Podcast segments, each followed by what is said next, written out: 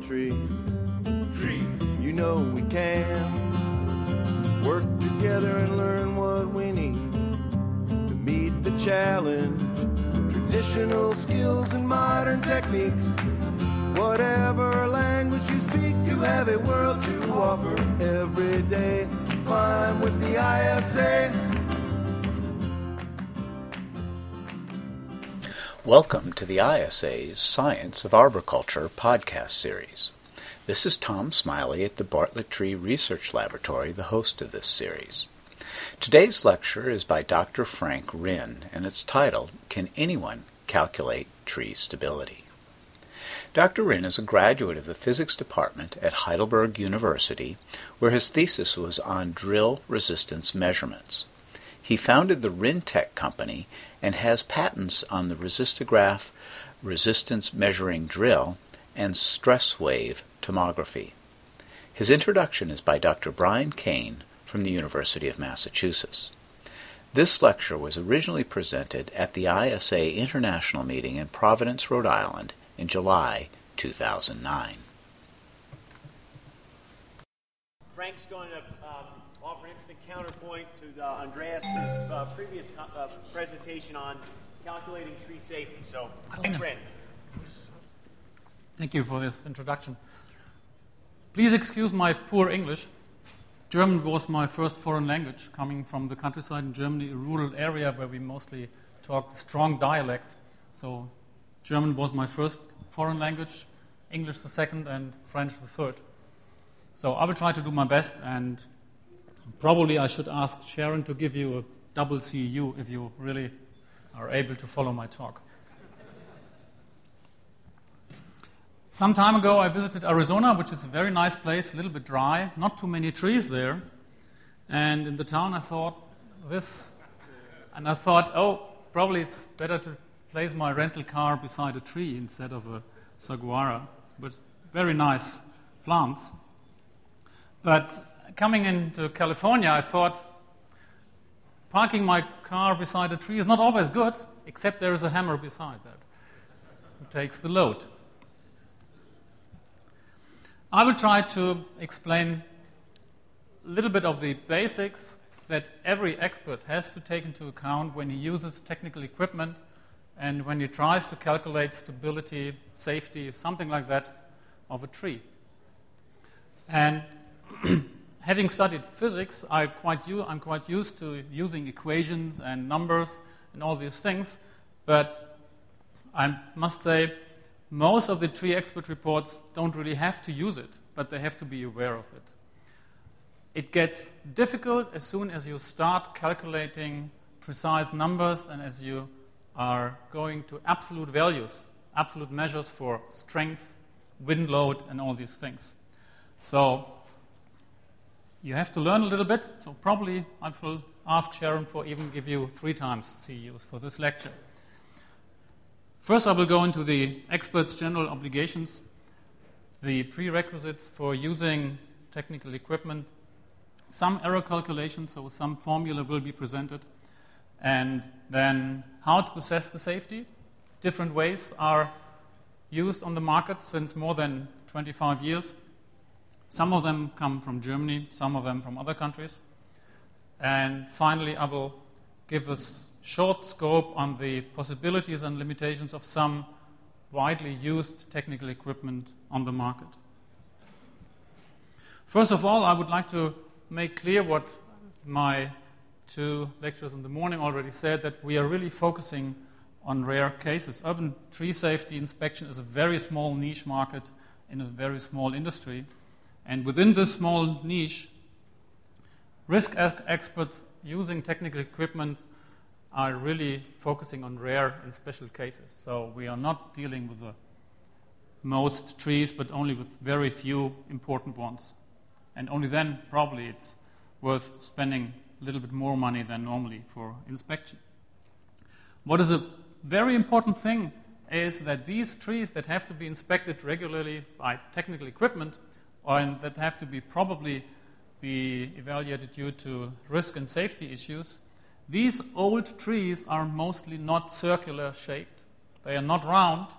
They are damaged in some kind. they have decay, a lot of knots, and they don't correspond to all the trees that are used in the technical models of the scientific area. Most of the scientists working with trees, like Ken James already described this morning, most of them in the calculation models, they are using poles and not a real tree. The real tree is totally different. And if you have a look on the cross sections of old trees, mostly they are not round. So most of the models, how to calculate strength of a cross section and how to derive measures on safety, they don't apply for that. So on many, many points, we have to take into account that what we are doing is a very rough model and nothing more. We are not precise. We cannot be precise because nature is too complex in this aspect. Probably it's more complex to um, determine the dynamic safety of a tree within a wind than to calculate the uh, route to the moon for a space shuttle. That's quite easy. You can use it. You can do it with a HP uh, small computer. Many technical inspections, in addition, this has to be taken into account.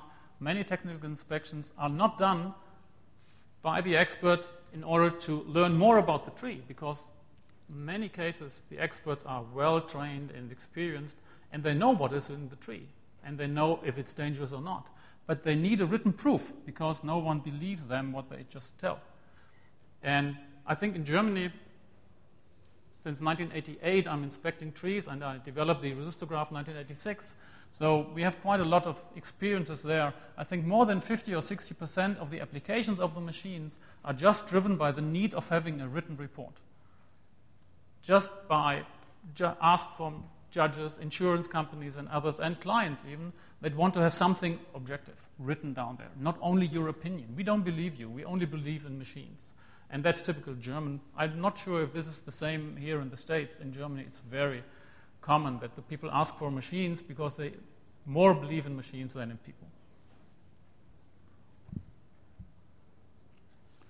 The boundary conditions that every expert has to be aware of are not too many. First of all, expert does not have to be a scientist. An experienced practitioner can probably do the same work, probably even better, because they had a lot of um, experience in the background. We often see people coming freshly from the university, studied forestry or biology or something like that, and they go directly into the area of expert reporting. And the suggestions these people do, what to do with the tree after the report, are in many cases not very helpful because they have never stand on the tree with a chainsaw.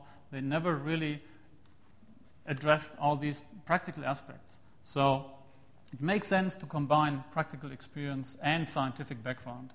But for this, you don't have to study physics, I'm sure. As I already mentioned, many reports are just done in order to be safe and to have a written report, to written document.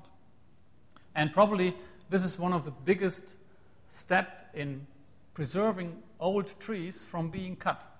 A lot of old trees are just cut because the people are not aware of what possibilities are there to preserve it and to ensure that it's still safe.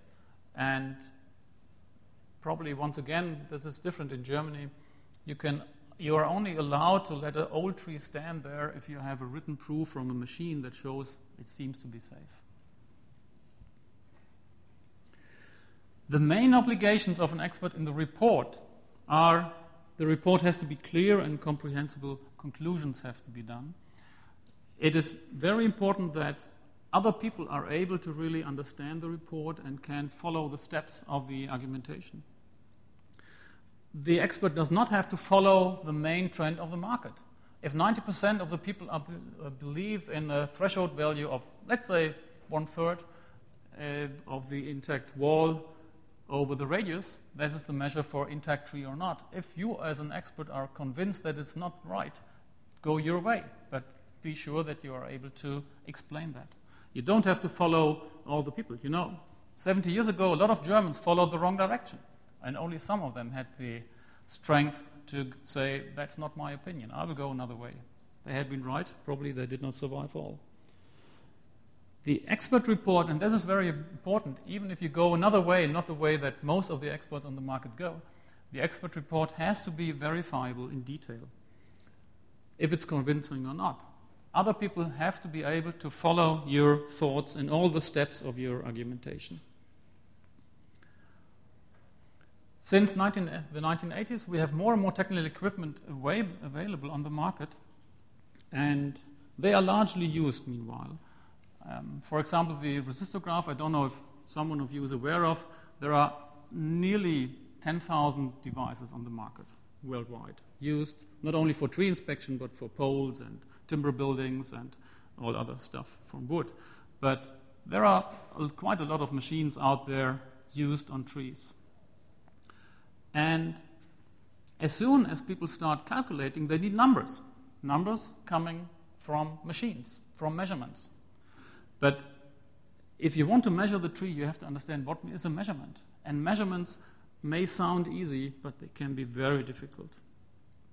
And so I'm very sorry, but I have to bother you with some basic things from the DIN, which is the German standard, similar to the ANSI. The ANSI standard, covering the same topic, is mentioned down there. If you start measuring the tree, you really always have to take into account these three points. You have to give a complete result. That means providing quantitative information about accuracy. And you have to show how the values that, are, that you are given, even simple values, are derived from the simple measurement. It must be clearly stated in which way the complete measured result is, atta- is obtained from all these variables, including results and the uncertainties.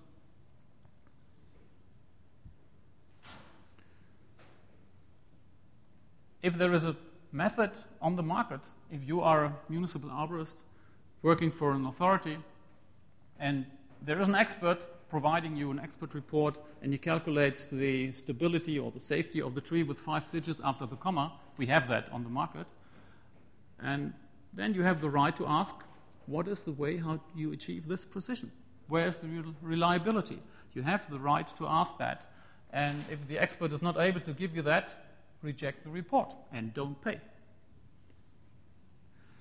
And to do that, you have to learn a little bit about what is resolution, what is precision, what is error calculation, and error propagation. Sorry for that. Once again, another CEU will be added. error calculation. And I will use the simplest example, which is the height over diameter ratio. It was already mentioned several times this morning. It is a well known ratio in forestry since more than 100 years.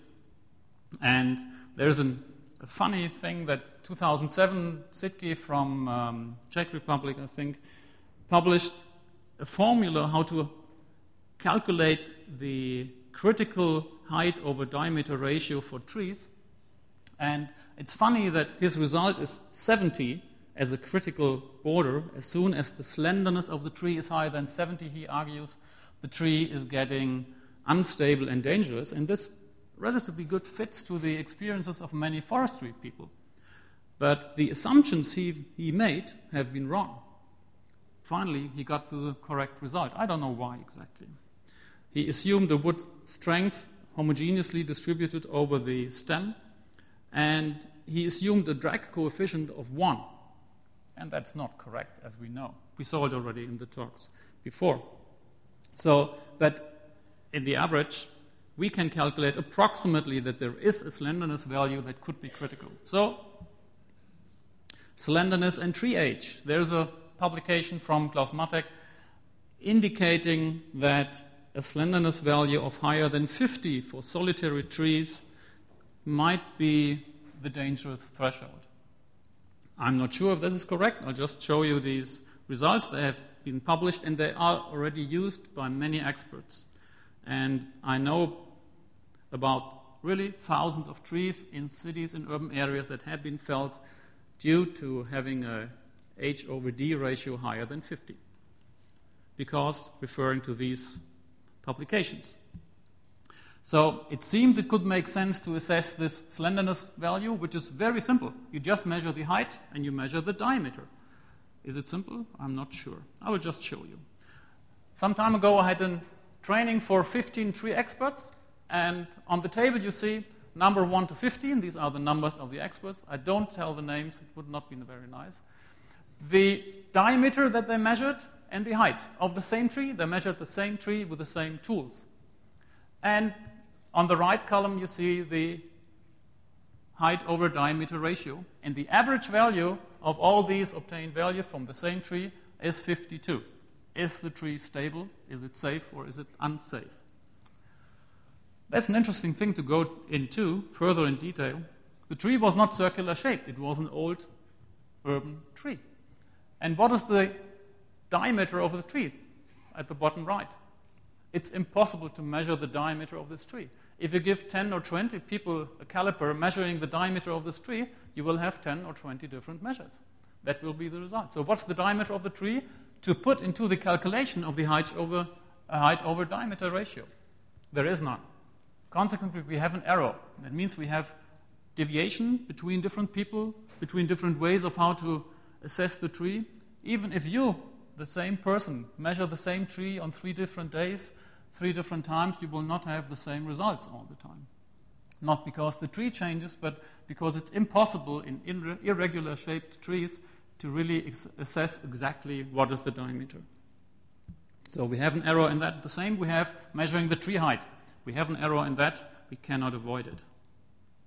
So when we have a look on these arrows, on the right you see three columns the diameter, d, the height, and the h over d diameter. And I plotted up there the uh, mean percentage deviation of the individual measurement from the mean value. And let's assume that the mean value of these 15 people is the nearly real value of the tree. That's the case in many cases, but not always. Let's assume that it's more simple. Otherwise, the equations are getting bigger than the screen.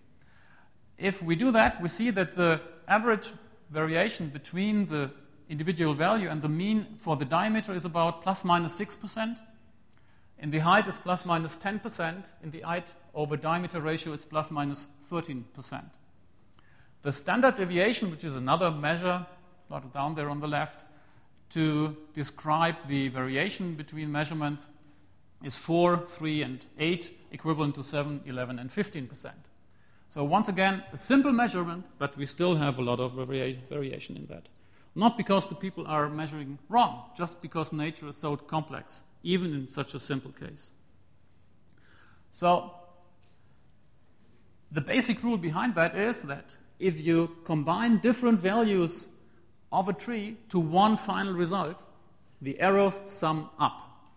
That means the variation of the result, height over diameter ratio, the variation of it is the sum of the variation of the individual formula, of the individual variables. That means, in this simple case, plus minus 10% approximately for the height, plus minus 5% approximately for the diameter, so the result has an uncertainty of plus minus 15%.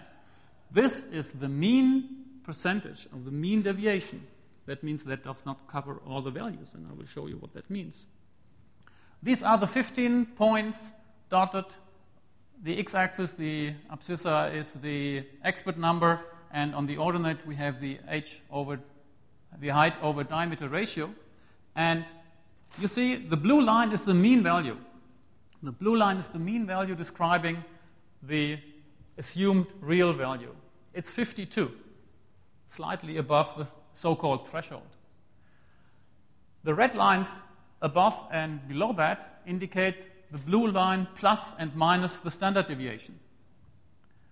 And it shows that one, two, three, four values of the measured 8 over diameter ratios are outside this area, this range of the middle value, mean value plus minus standard deviation.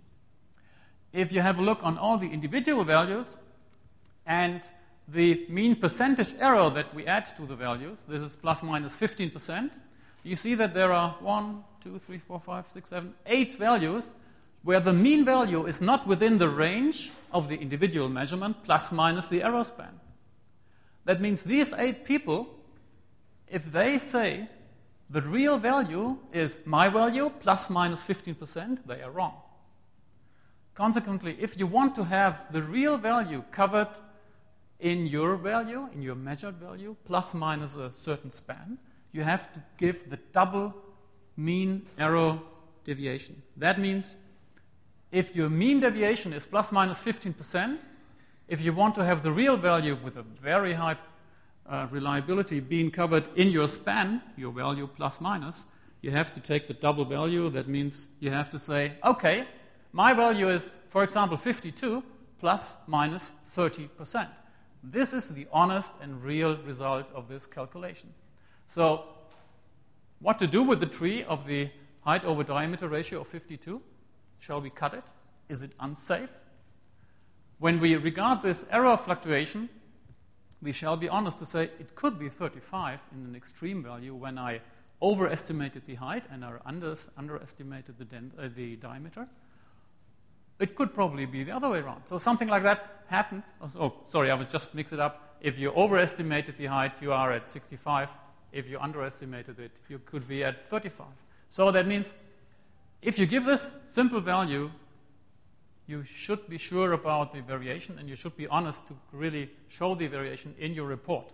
If you just say the value is 52, cut the tree, that's, that's not fair and that's not correct because the variation is there. You cannot avoid it, it's just given by nature. And it's not because the caliper is not good enough. The caliper can be precise down to a micron. It doesn't help if the tree is so unregularly shaped. And in addition, if you ask 10 people from Japan to measure the same tree, and then you ask 10 people from Holland to measure the same tree, you have different values. So the diameter of the Dutch trees is always a little bit smaller because they are, in the average, 20 centimeters higher, and their breast height measurement is just another thing. It's very simple.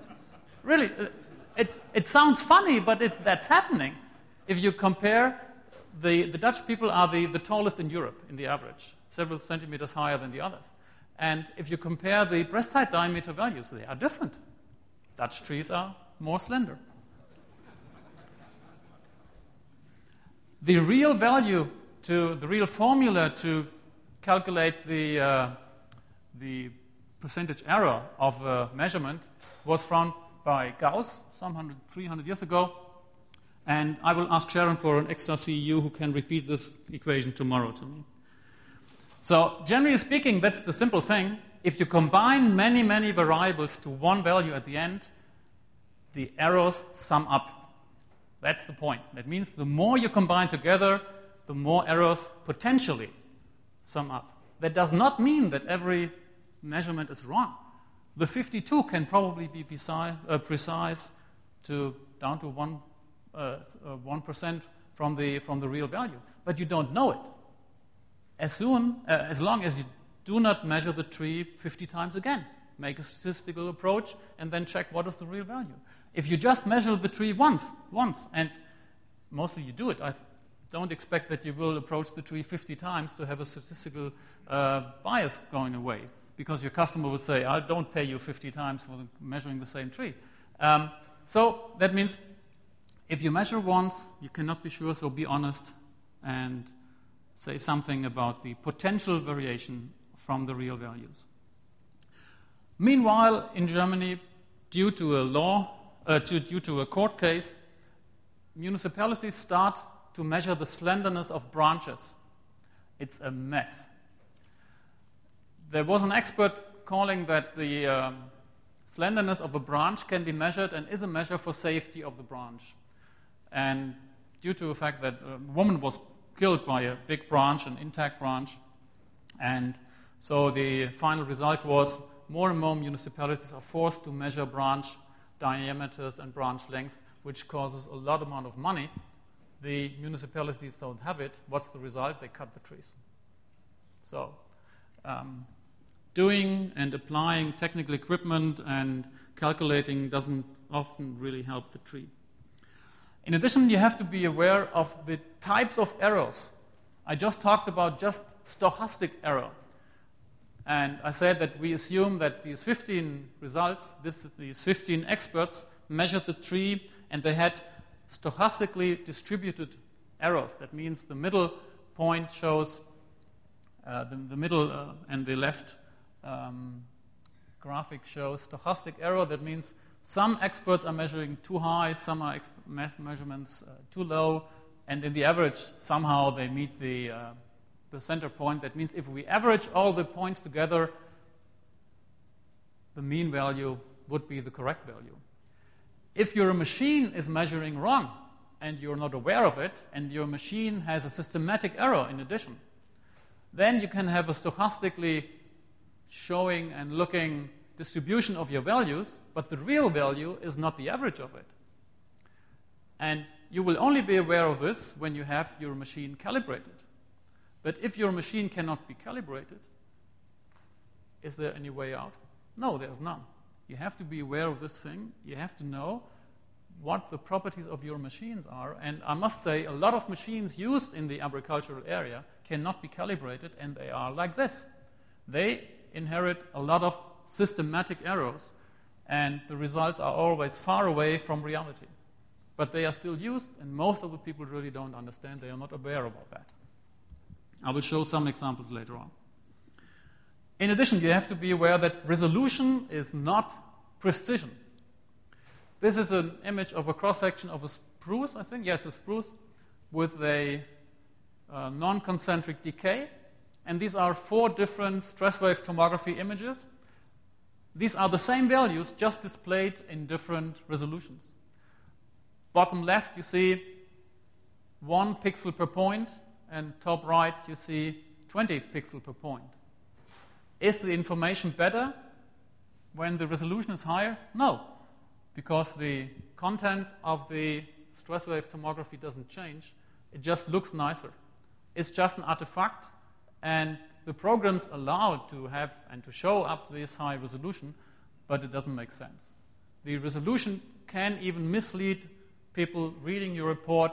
Oh, looks very precise, but it's not that precise. So be honest and give the resolution that is really appropriate. In this case, it would be the bottom right, which is approximately 10 points per pixel in this case. In stress wave tomography, there are so many uncertainties that it doesn't make sense to show a high resolution in the picture. So, a high resolution does not automatically um, mean a higher precision. It is not related to reliability. Reliability and precision of a machine really depends on uh, the deviation between different measurements of the same system. And stress wave tomography, as I already explained, are a typical example for that. So, how to assess the tree safety? Based on all this knowledge, we have to be aware about measurement errors, we have to be aware about propagation of errors, and combination and accumulation of errors. An engineer would say safety is very simple it's strength over load. If the bridge is three times stronger than the average load, we have a safety of three. It's funny that the German standard for timber buildings takes the mean bending strength of a wooden species, divides it by seven, and says that's the standard value. That means they have a safety factor of seven in the background in order to be safe because they don't want to get sued if a building crashes down. So this depends strongly on the material. In concrete is different. In wood they used seven. I don't know why. Probably they didn't understand it better. That was 50 years ago, and a lot of machines have not been available on the market in that time. So when and why do trees fail? Very simple, a simple model, nice picture from Claus Mattheck in this case. The crown catches the wind force. We have already been informed about that. And the tree will break on its weakest point. point and weak, the point can be weak because of the size of the point. If the stem is damaged down there, if the roots are cut already, these are weak points due to the um, design. And the weak point can be weak material, deteriorated by decay, for example. So the size still seems to be correct, but the material property is not strong enough. There is an interesting thing that it seems to be that the natural construction of trees is made to stand, to withstand storms up to approximately 1 to 100, uh, 100 to 120 kilometers per hour. So approximately uh, 4, 12, 130, I think it's approximately.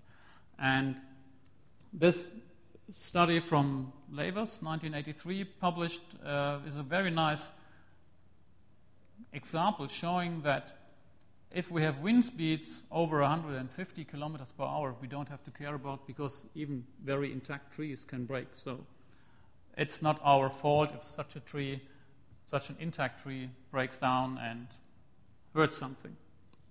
So what we mainly have to deal about is with the wind speeds up to approximately 120 kilometers per hour.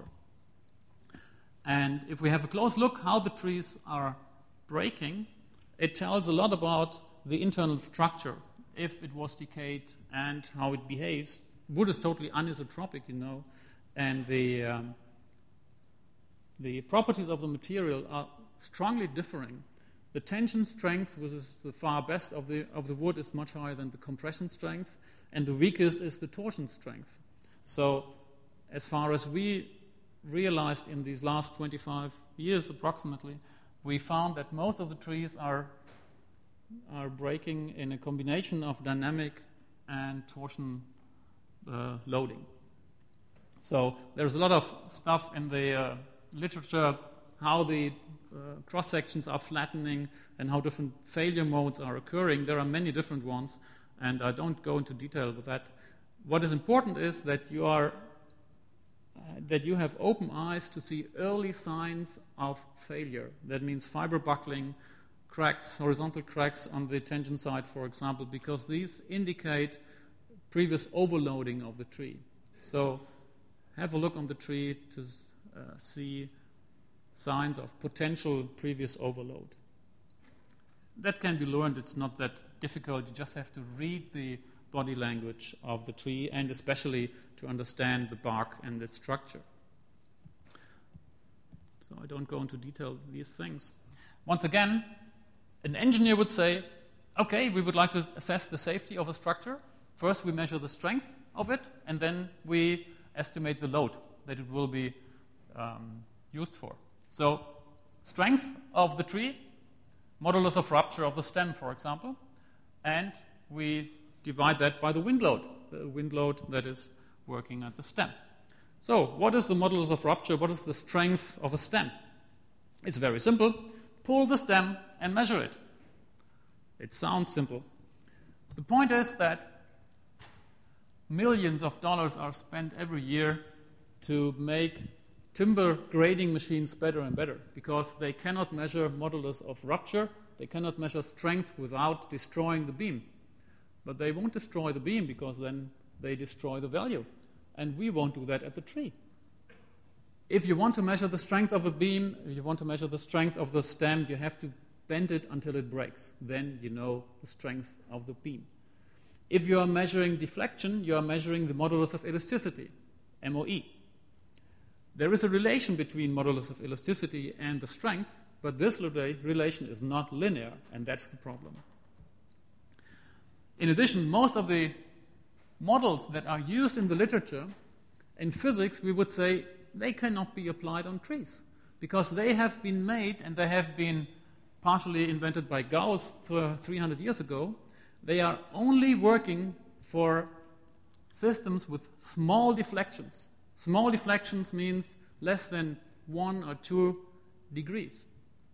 Our trees are deflecting much more in the wind, and the damage occurs in much more deflection than one or two degrees. That means most of the mechanical models, most of the theoretical models really don't, don't apply for the real tree under real wind load. I think Ken James mentioned that already this morning. That's very simple, and if you study physics, you learn that at the first, in the first semester. These are theoretical models describing simple movements, but they don't apply to dynamic and especially to torsional systems. So all these numbers, all these values don't apply to the real tree. The pulling test, they are measuring MOE, modulus of elasticity. That means the stiffness of the wood. And this is strongly different in birch, in, in many other trees. In, in oak, oak is more stiff, birch is quite flexible.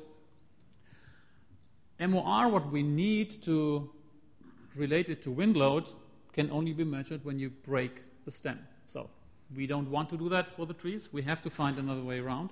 I will explain this correlation between MOE and MOR by this example.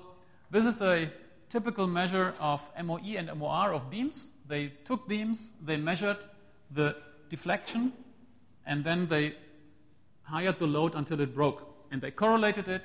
And you see for one value of MOE, for example, the red marked line, nearly 11,000, there is a large span of possible and different strength values. In this case, it's plus minus approximately 30%. That means if you're measuring MOE of a stem and conclude in a linear extrapolation on the modulus of rupture, on the strength of the stem, you have an uncertainty of plus minus 30%. This is only due, only valid for intact wood, no decay, and no knots. As soon as you come to knots, as soon as you come to fiber fluctuations, as soon as you come to decay, the correlation coefficient describing the precision of the extrapolation from MOE to MOR drops down to 0.2 or below 0.2. That means more than 80% of the, of the variance in the MOR, in the strength, cannot be explained by measuring MOE. Consequently, we have a variance in the MOR, in the strength of the tree, by more than plus minus 80% when we are measuring MOE by pulling tests.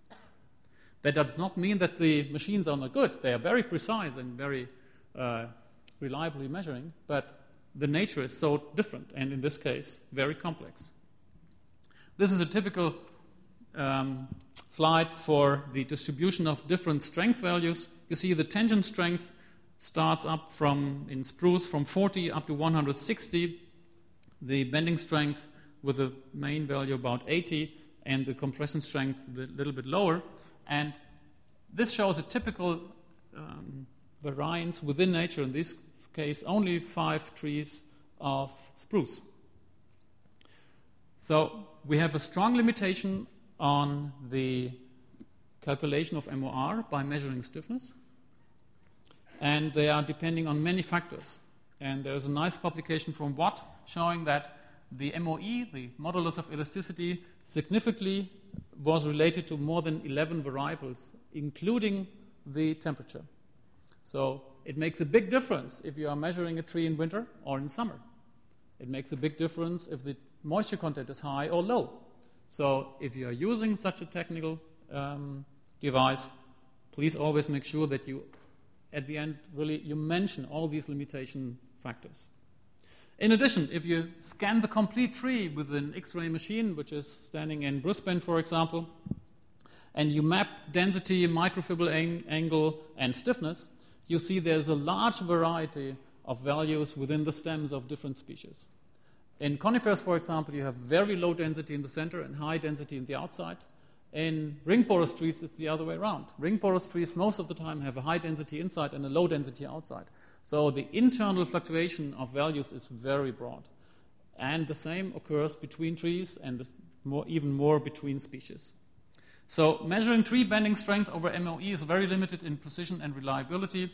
It's nothing more than a rough estimation. That's not bad, but it's not better. So that was the strength of the tree. The wind load is the other side.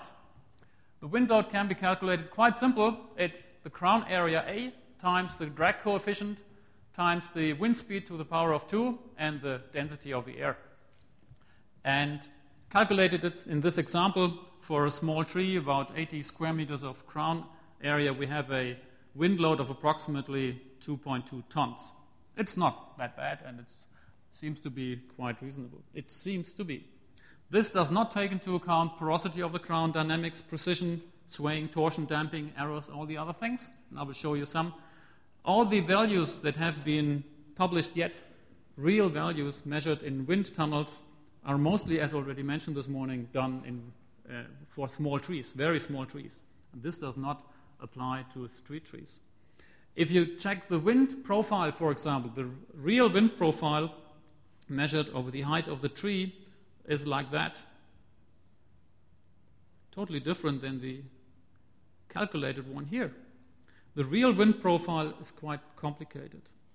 If you take a photograph of a tree from two sides, you will realize that the crown area may differ from 10, 20, or even 30%. So, which picture you take for assessing the crown area and to calculate the wind load. The biggest one, but often you cannot, co- you cannot make a picture from every side because there are buildings standing around. So you take the picture from this side where it's easy to assess, but you're not sure that if this is really the side of the crown where you have the biggest area. So we have a typical variance in the crown area by about 20%. The drag coefficient, already mentioned this morning, starts at approximately 1. It strongly depends on the wind speed, and it goes down to 0.4, 0.3, sometimes 0.1, strongly depending on foliage, on time of the year. In November, for example, the branches behave different than in April because the moisture content in the water is different, and so the stiffness behavior is different. So, strongly depending on many, many different factors, and the the uncertainty in the drag coefficient is far more than plus minus 30%.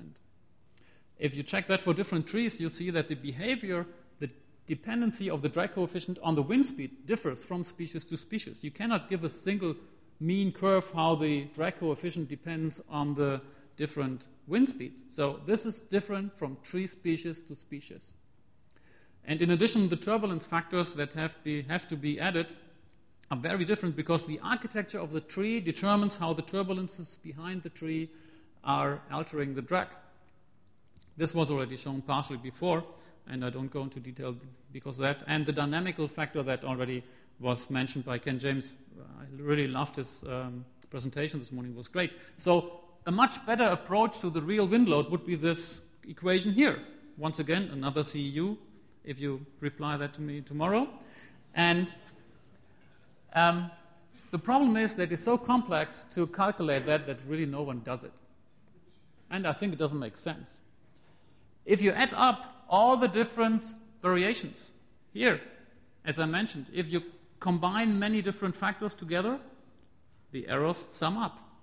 If we do that, we get a variation of the bending moment at the stem base of plus minus 100%, even if our measurement machines are very precise. So there is a natural deviation in there. We cannot go around that. And that is not because we are measuring wrong or the machines are not good, it's just because nature is so, as it is. So, wind load by nature, wind load analysis is very limited in accuracy. If we calculate the static safety, that means we add, in addition, wind load and the strength uncertainty, we are coming to a value of more than plus minus 200%. If I would like to sell my house and I go to an expert, a building expert, and I said, please calculate, give me a value of my house. And he says, well, 350,000 plus minus 200%. would you pay money for such a report? I'm not. And because of that, I think we should be honest if we calculate strength and wind load we should be honest to uh, mention the variation. That is inherited in nature. Once again, it's not because we are doing something wrong, it's just natural behavior. In addition, we have to take into account that torsion is very important and the um, dynamic and the combination of both. There are many studies showing that torsional um, strength is really the weakest point of the tree. The consequence is that many people say that we have to check not to measure the tree, the, measure the strength, but we have to check the geometry of the tree because the tree measures the wind load. And there was a fine publication from Chlussky, 1985 already, published, and he showed that the cambium growth is really triggered by mechanical load. The cambium growth is triggered and strongly influenced by the mechanical load. And consequently, there is a concept some people call it VTA, some people call it different, of inspecting the tree visually and reading the signs, the shape of the tree, as a measure of the load. Somehow that's right. The problem is, in urban areas, damages occur quickly, and the trees do not have enough time to adapt themselves to the changing load and the changing damages.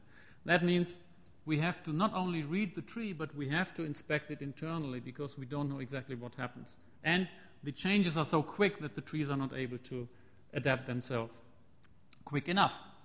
So, are there any numerical failure criteria using this approach? That means understanding the geometry outside and inside the tree. Let's see. If the tree is getting more hollow, for sure, it's getting less safe. The question is, where is the boundary? Where's the threshold when the tree is getting unsafe? There are many calculations showing that as soon as the ratio of T, the intact wall, over R, the radius, is approaching 70, is approaching one third, then the strength overload of the cross section may be critical. And this is due to the fact that the torsional strength is very small and the tangential tension is very high, approximately or starting very high. That's the black line from approximately 70% hollowness. That means one third radius. But we have thousands of trees standing out there with a residual wall and over, over a radius ratio of one tenth. Why are they still standing there? And this clearly shows that this threshold is not a single value that you just can apply to all the trees. In addition, in many cases, it was shown that this statistical approach, I wouldn't say it is wrong, but it's not correct. It is not correct because many points are missing.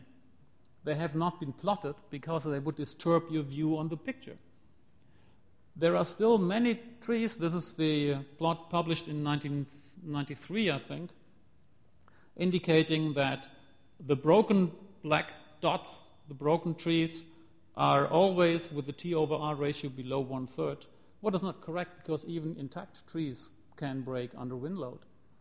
And a lot of trees below this ratio one third are still standing, probably some of them more than 100 years, and this is not explained in there. There are several statistical approaches. I would just, just like to focus on these things. It is strongly depending on where the decay is in the location, like in the question of how much is your house worth, it's three points location, location, location, and the same is for decay. It's location, location, location. It strongly depends not only the size of the decay, the location of the decay is important. And if you have, for example, this, this is a green cross section, totally intact, and the curve is a little bit probably difficult to understand, I would like to explain it to you. There is a scale 100% in the center and 0% down there. 50 is a dotted line in the middle. This is a green, totally intact cross section of a tree. And on the right, you see in the center, we have a decay. The red line indicates the strength of the decayed cross section as compared to the green one. And you see the red curve is approximately at 94%. That means if T over R is 0.5, that means half of the radius is decayed, the tree only loses 6% of its stability of this cross section. That is not much. So if the tree is hollow, that's not dangerous. It only loses 6% of its strength. If T over R is one third, on the left, you see that? the strength loss is 20%. It's only 20%. That's not much. If the T over R is one tenth, that means the intact wall is only one tenth of the radius, the strength loss is 70%. And somewhere in between that, there may be a threshold. But which urban tree is looking like that? Which urban tree is concentric? Which urban tree is concentrically decayed? No one. I didn't see any tree in urban areas looking like that. So this model doesn't apply to urban trees that we have normally to inspect. As I mentioned, the location is important. On the left, you see once again T over R is one third. On the right, you see, oh, sorry, there's the wrong, um, it's the wrong headline here. It's not, it's not one tenth. Here we have the same size of the decay, just in another location. The strength loss goes down to 50 percent. Here we had only 20%. So the same size of the decay, just in another location in the cross section, leads to a two and a half times higher strength loss of this, this cross section. It strongly depends on where the location of the decay is, how much it influences the stability. So it's not residual wall thickness, it's the location and the geometry of the decay. Consequently, it doesn't make sense only to drill on one spot you cannot calculate tree stability if you just drill on one spot. That doesn't help too much. I don't go too detailed in these things. I would just like to mention if you use me- technical methods, should be, you should be aware about the principles and the limitations. The drill resistance method, for example, I just show you some um, curves. If you have an electronically working machine that is running and recording in a high resolution, you can have a correlation to the density of the wood, which is very high, 0.9 nearly in R square, or even higher depending on the machine. But there are many different machines available on the market, and you should be aware of the differences in these machines. I don't call the, uh, the names of them, I just would like to show you. These are three profiles from three different drilling machines available on the market. There are more than six different machines from three different companies available. And these are three profiles drilled on the same spot. The profiles are totally looking different. So, depending on the machine version, you have a different level of information, and you should be aware about that. There are machines available on the market that are made to find hollow voids in utility poles, but other people apply them to trees. If you drill into a conifer, for example, here, in the center part, the needle may follow always in the early wood for a long time. The profile drops down to zero. And I can tell you, hundreds, probably thousands of conifer trees in Germany had been felled because the people thought, oh, it's decayed inside. No, it's not. It was not decayed, it was just very soft. And the machine was not sensitive enough to show up these differences, slight differences between intact and soft and decayed. So be aware of the limitations of your machine, especially when they are not measuring electronically and if they are not measuring linear. That does not mean that the machine is bad or good, but if the machine was made to find hollow spots, and it does it, but then applied to trees to find slight differences between decay and incipient decay and intact wood, it's just a wrong application of this machine. So the machine is good and still doing its job, but if you apply it on the wrong place and if you try to overstress the interpretation of it, then it doesn't help. In addition, we have to drill a lot of times to find the correct information on the cross section. And because of that, in the 1990s, a lot of frustration due to uh, wrong drilling, we developed the tomography image. The tomography, the stress wave tomography, is an attempt to have a feeling about what happens in the cross section. It does not map wood condition. Within the area of decay or cracks, there is no information coming out of a stress wave tomography. If you see these cross sections here, totally intact, just some cracks in the center, there's a red dot in there. The same here, some cracks in the center, there's a red dot in there. A stress wave tomography image shows something like the mechanical compoundness. The only thing that we can sure be about is the green area the intact part. There we have values. There are no values coming from the decayed part. So in the decayed part, there is no resolution and there is no information of what's going on there. Stress wave tomography does not show wood condition, but furthermore, the compoundness, how the wood is connected together. And the resolution, as I mentioned already before, is an, a crucial point. In addition, you can show the results in different ways. If you would like to have this tree felled, give the customer the top left image. It's the same image as bottom down there. The same values, just using other colors. It strongly depends on the colors how to interpret the uh, result. So it's the same result, just represented in different colors. So a proper use of the method is required, and it really is. There's a big need of understanding the methods, how they work. So I skip that. That's my last slide on the methods, and then the conclusions will come. This is an application of relative pulling tests. 40 trees, same species, standing along a road, uh, along a, a, street. Some of them had been cut by uh, groundworks, the, uh, had lost some roots by, uh, by groundworks, and the municipality wanted to know exactly which trees have been affected. These are plots similar to the plots that Ken James uh, showed this morning. That means he, here, that's the tree standing. Oops. And that's the way how the different sensors in the top and in the base of the tree are moving. And if you have sensors on the base and on the top of the tree, you can very good compare what's happening in the ground, what is happening in the stem, So there's really a good sense of application of relative pulling test.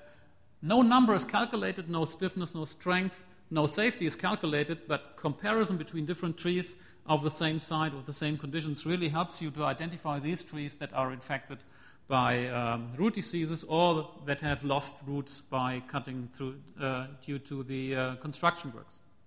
So, a proper application of the method is good. You just need to understand the method to know exactly its limitations, its boundary conditions, and its possibilities. So, the final conclusion can anyone calculate tree safety? Somehow, yes and no. I think many, many experts already do it, but the achievable results are far away from being precise and reliable. So it really can only be an assisting criterion for experienced experts. The tree risk assessment by nature cannot be precise, but good measurements may sometimes be the only way to save old trees from being cut unnecessarily. But as soon as you want to have absolute values, absolute measures, you have to take into account all these things about errors, error propagation, precision, reliability, and variance. And you still should be honest and say that the final evaluation if a tree is stable or not is strongly influenced by mostly hidden subjective decisions, even if based on highly sophisticated machines. Because we cannot calculate the strength of the trees correctly, we have to focus more really on the visual inspection to see if there are signs of overload and compensatory growth. It's easy to decide the tree to, cut, to be cut down. It's much more difficult and probably unsafe to say the tree can still stand there. But for that, a proper use of te- technical equipment is really very helpful. But I must say there's no single method, there is no single machine that really solves all the problems. For different trees, you need different machines and you need different approaches, since no one can handle all these machines in the same company, probably big companies, but small expert companies not. Take the other expert, ask other experts for their expertise and their help if you need a specific, uh, specific equipment. If you have only a drill, for example, you cannot inspect everything. It doesn't work just don't overstress technical equipment. And in addition, I must conclude there is a lot of future research needed. A lot of them already started, for example, with Ken James this morning, which was really a wonderful example. And I think there is a lot of things to be done in the near future, and I hope the Tree Fund will go on uh, funding that. And in addition, probably we should give George Bush some additional CEUs. He caught it and um, finally try to explain our chancellor how the tree rings are growing here in the United States. And once again, I want to uh, give great honor to Alex Shigo. I met him several times, and he always said, read, read, read. And in a German conference, one expert stood up, asked a question, and Shigo said, the answer to your question I wrote, uh, I read in a book from a German forestry from a guy from 1880. So you should just go back, read your books of your own language, and get trained and educated and hurry up, because who comes too late will probably have a problem to catch the train of agriculture in time. Thank you very much. Yes, has there been any, any correlation between tree failure and uh, soil moisture content? It oh, seems yes. to me after a good yes, soaking there is rain, a strong yeah, okay. there's a strong correlation. Yeah. Yeah, we have a strong influence. There is a big difference if we are measuring after one month of drought and uh, then after one month of rain. Yeah. Strong difference. Yeah. Difference more than 100% in strength. I, I, I would suspect Yeah. so. Thank you. Yeah. This concludes Dr. Frank Rinn's talk on Can Anyone Calculate Tree Stability? If you would like to learn more on wind and trees or tree failures, the ISA offers several other books on these topics, and they can be found at the ISA website, isa-arbor.com. If you have other topics that you would like us to provide podcasts for, please feel free to contact Luana Vargas, the producer of this series, at the ISA office, or me, Tom Smiley, the host of this series, at the Bartlett Tree Research Laboratory. Please remember to subscribe to this podcast series, now available through iTunes, and join us next time for another Science of Arboriculture. Trees in every country. Trees, you know we can work together and learn what we need to meet the challenge. Traditional skills and modern techniques. Whatever language you speak, you have a world to offer every day. Climb with the ISA